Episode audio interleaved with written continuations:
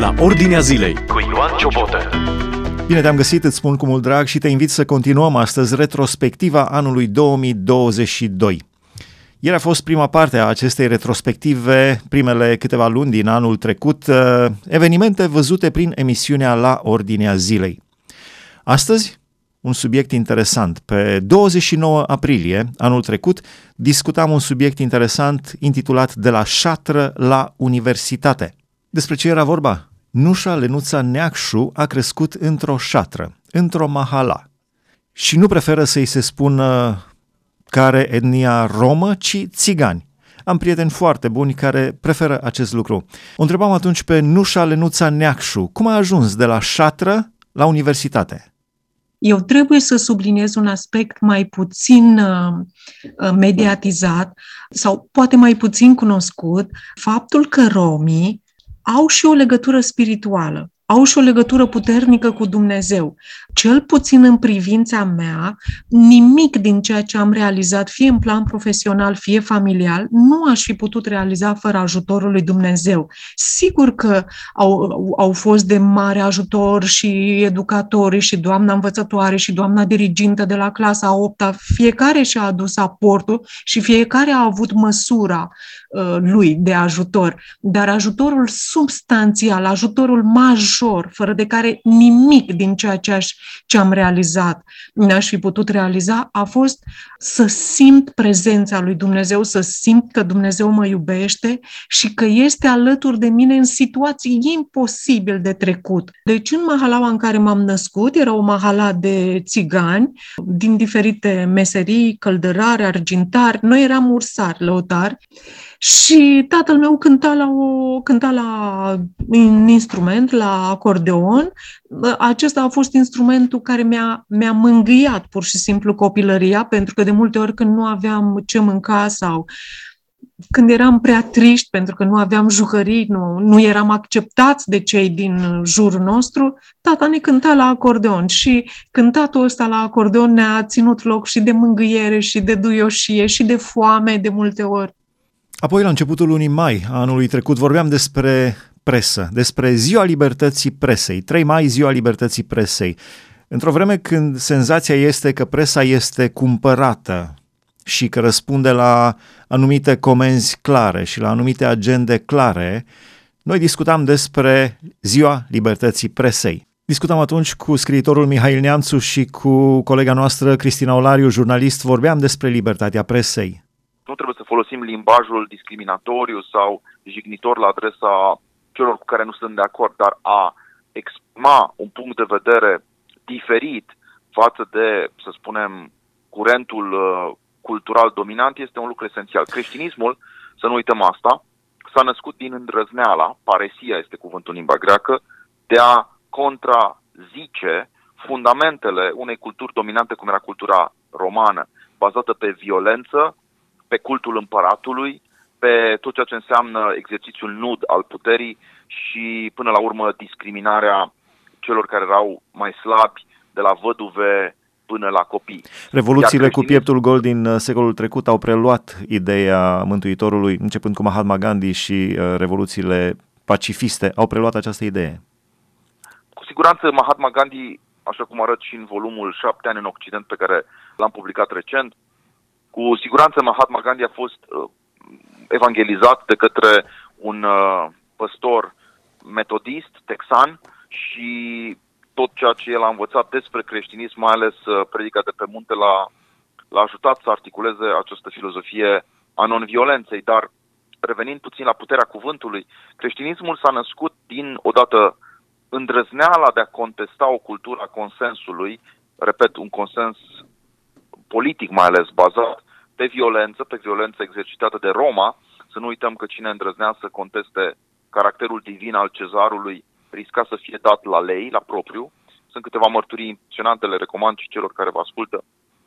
Eu recunosc că am avut o formație teologică care m-a obligat chiar să citesc aceste acte martirice din primele două veacuri, dar actele martirice care includ scrisorile bunoare lui Ignatie Teoforul sau ale altor părinți ai bisericii primare, cum a fost Policarp al Smirnei. Acestea arată cât de mult plăteai pentru îndrăzneala de a pune în discuție, repet, dacă vreți, divinitatea cezarului, fie el, eu știu, Octavian Augustus sau Tiberius sau Caligula mai târziu sau Nero. Toți acești împărați care au adesea dorit să fie venerați ca niște zei, n-au fost, uh, n-au fost respectați de către creștini și imediat creștinii au plătit pentru asta cu sânge. Da, sper să nu ajungem să plătim din nou cu sânge pentru crezul pe care îl avem și pentru exprimarea liberă a acestui crez. Libertatea cuvântului, libertatea de exprimare, libertatea de a spune adevărul.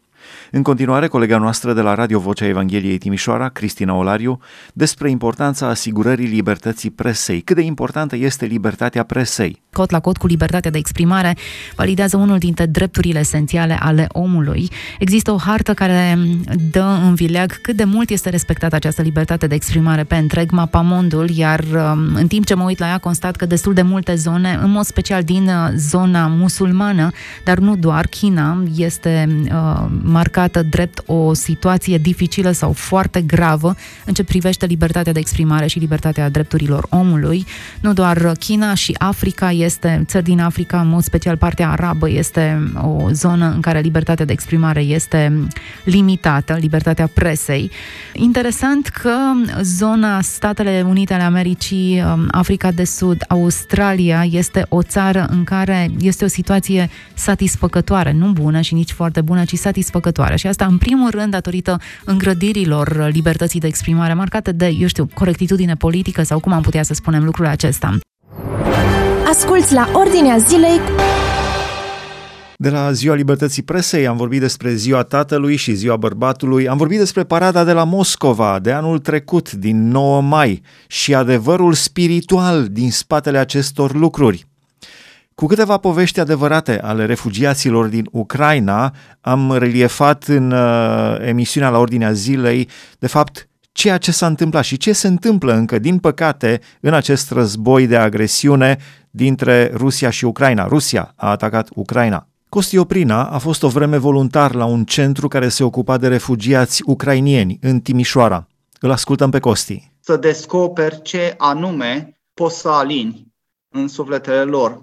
M-a impresionat foarte mult atunci când la locul de, joc, de joacă din cadrul centrului de suport, o fetiță striga în vacarmul provocat de adulți, striga cu receptorul la urechi, striga în limba ucraineană, ă, tata e doma, tata e doma, tata ești acasă. Nici nu trebuie să știi limba ucraineană sau orice altă limbă ca să-ți dai seama de drama trăită de această fetiță drăguță, doi ani cred că avea, în momentul acela toți am, am, lăsat, am lăsat toate preocupările și ne-am îndreptat spre ea, i-am șez lacrimile, am discutat cu ea, am plâns. A fost foarte, foarte dureros. E greu, e greu să, să simți drama acestei fetițe care poate și-a lăsat acasă pe cineva sau și-a lăsat jucăriile și-a lăsat tatăl în primul rând și era o dramă pe care o simțea, cred că la fiecare clipă. M-a impresionat foarte mult. Iar cu pastorul Marius Birgean discutam despre valorile rusești pe care le-a invocat Putin când uh, vorbea despre acest război. Uh, vorbeam acest subiect în, uh, april, în mai anul trecut, pe vremea paradei de la Moscova.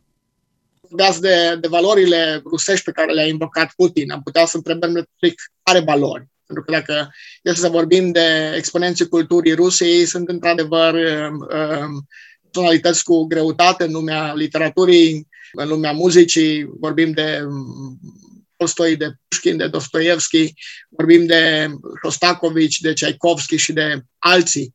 Dacă puteam cred, cred că eram prin clasa 8 a 9 când l-am descoperit pe Dostoevski și chiar am fost captivat. Nu mi-a venit să cred că pot să citesc uh, cărți de sute de pagini, dar pur și simplu te prindea și încă n-am mai întâlnit autor ca și Dostoevski, într-adevăr. Da. Acum, uh, sufletul poporului rus este un suflet profund și marcat de, de istoria lor tristă, tragică. Numai că tragismul acestei istorii ne afectează tot și dacă vorbim despre valorile rusești, probabil că uh, nu a avut în vedere neapărat uh, ce pe care am menționat, și poate că a avut în vedere Revoluția Bolșevică lui Lenin din 1917, poate a avut în vedere mare teroare inițiată de Stalin, epurările lui cu uciderea a milioane de oameni care n-au vrut să accepte colectivizarea forțată, că ne gândim la valorile rusești, la gulagurile pe care ei le-au instituit și în care au murit mulți oameni, inclusiv uh, credincioși, uh, frați și surori ai noștri. Poate ne gândim la tancurile rusești care au adus comunismul și comunismul inclusiv în România. Poate ne gândim la represiunea Revoluției din 1956 din Ungaria, poate ne gândim la represiunea primăverii de la Praga din 1968, Asta sunt valori rusești, da, sau sovietice, mai ales că acum am văzut, da, Secera și Ciocanu, simbolul comunismului arborat uh, uh, pe, pe steagul rusesc. Slavă uh, Domnului că în 1968, în noiembrie, când erau aproximativ 230.000 de soldați din pactul de la Varșovia, din Uniunea Sovietică, plus Bulgaria și Ungaria, la granițele României, Dumnezeu a oferit România. Nu au intrat, nu au invadat România. Îmi pare rău că Ucraina nu s-a întâmplat la fel acum. Ucraina a fost invadată. Dar mulțumesc lui Dumnezeu că în 68 România nu a fost invadată. Acela a fost un moment în care conducătorii de atunci ai, ai țării noastre au reușit cumva să oprească această invadare a țării noastre și a fost un moment de, în care ei au fost apreciați de, de oameni pentru, pentru lucrul respectiv. Da, ne rugăm în continuare Dumnezeu să oprească acest război. Realitatea comentată din perspectivă biblică. Asculți la Ordinea Zilei. În continuare, anul trecut vorbeam în luna martie despre înființarea statului modern. Pe 14 mai 1948 a fost reînființat statul Israel. După o absență de aproape 1900 de ani, în anul 70 al erei noastre, romanii, Imperiul Roman a arat cu plugul Ierusalimul și statul Israel a dispărut din anul 70 până în 1948 când a fost reînființat. Vorbeam despre acest lucru. Am dezbătut și problema dizabilităților, perspectiva lui Dumnezeu asupra dizabilităților. Am vorbit despre conflictul dintre, dintre generații, digitalizarea, tehnorelațiile sau, cum spunea cineva, nu mai suntem în postmodernism, ci în digi-modernism. Împreună cu pastorul și profesorul Remus Runcan discutam despre manipulările pe care Facebook le aplică celor care utilizează serviciile Facebook. Facebook deține și WhatsApp și Instagram și și-a schimbat numele în Meta. Se duce în jos, este continuă căderea lui și încearcă să se implice foarte tare și să investească foarte mult în metavers, în ceea ce se numește metavers. Și vorbind despre manipularea pe care Facebook o aplică celor care folosesc serviciile Facebook, vorbeam cu niște tineri și spuneam, da, care e problema? Este normal dacă tu ai cont gratis pe Facebook sau pe Instagram, este normal ca ei să ia bani de undeva. Deci îl întrebam pe profesorul Remus Runcan, profesor și pastor, care e problema de fapt? Dacă ei au folosit datele utilizatorilor pentru scopurile lor, pentru reclamă, pentru bani și pentru voturi, pentru că probabil ținta finală nu, nu este reclama și banii, ci voturile oamenilor. Manipularea în masă cumva este cunoscută din timpul în care radio era pe cel mai înalt val, apoi televiziunea era și uh, se face manipulare cu scop de marketing. Uh, pentru a vinde produse, de aceea se spune că un produs bun cu un marketing bun e excelent, dar și un produs prost cu un marketing bun este o soluție pentru cel care vinde.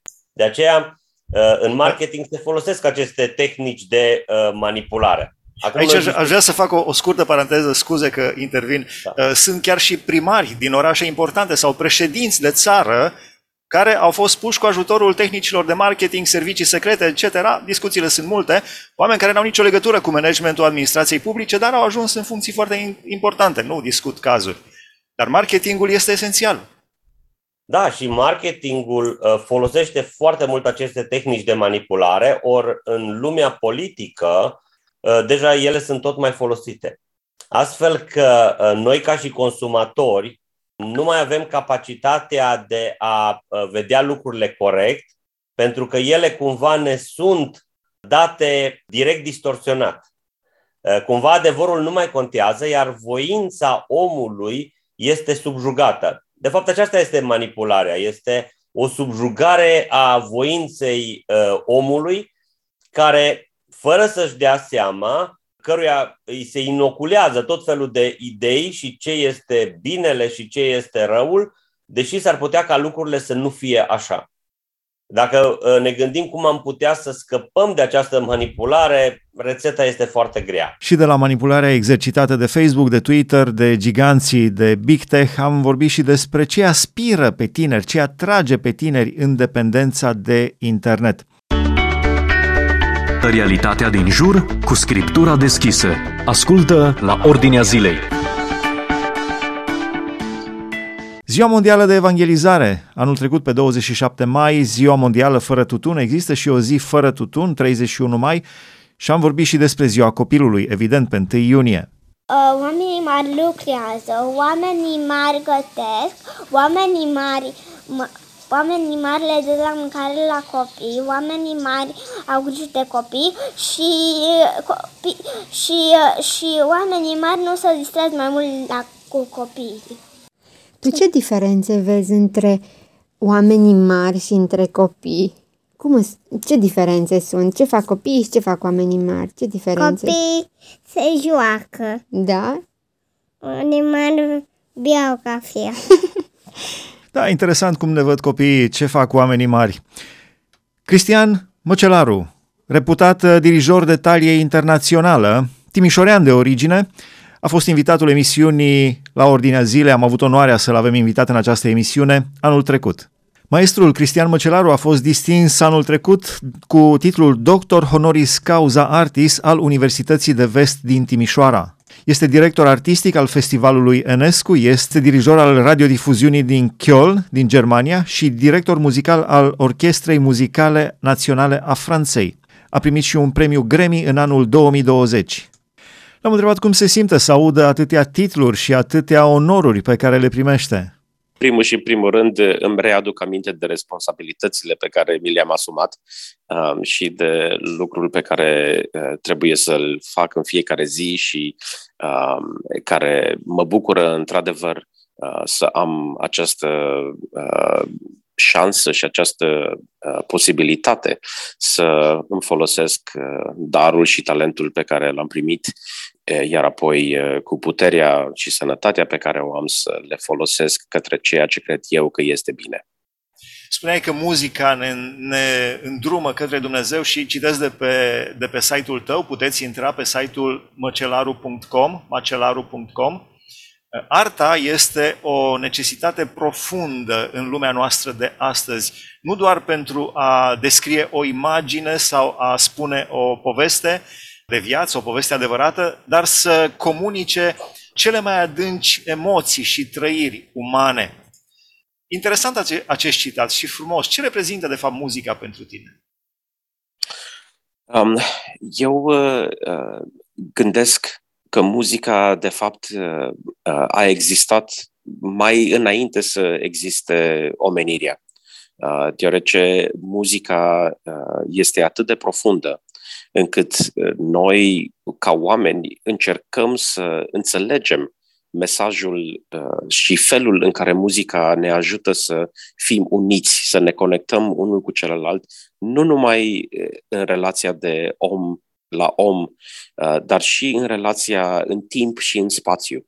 Uh, pentru mine, fiecare compoziție pe care o interpretez uh, mă apropie mai mult de oamenii timpului în care acea compoziție a fost scrisă, mă apropie mai mult de o lume uh, spirituală. O numesc eu o lume spirituală deoarece, uh, ca un mic exemplu, în fiecare moment în care uh, dirigez, în care sunt implicat în muzică, um, uh, ca și interpret, mă simt mai aproape uh, de toți cei care nu mai sunt prezenți.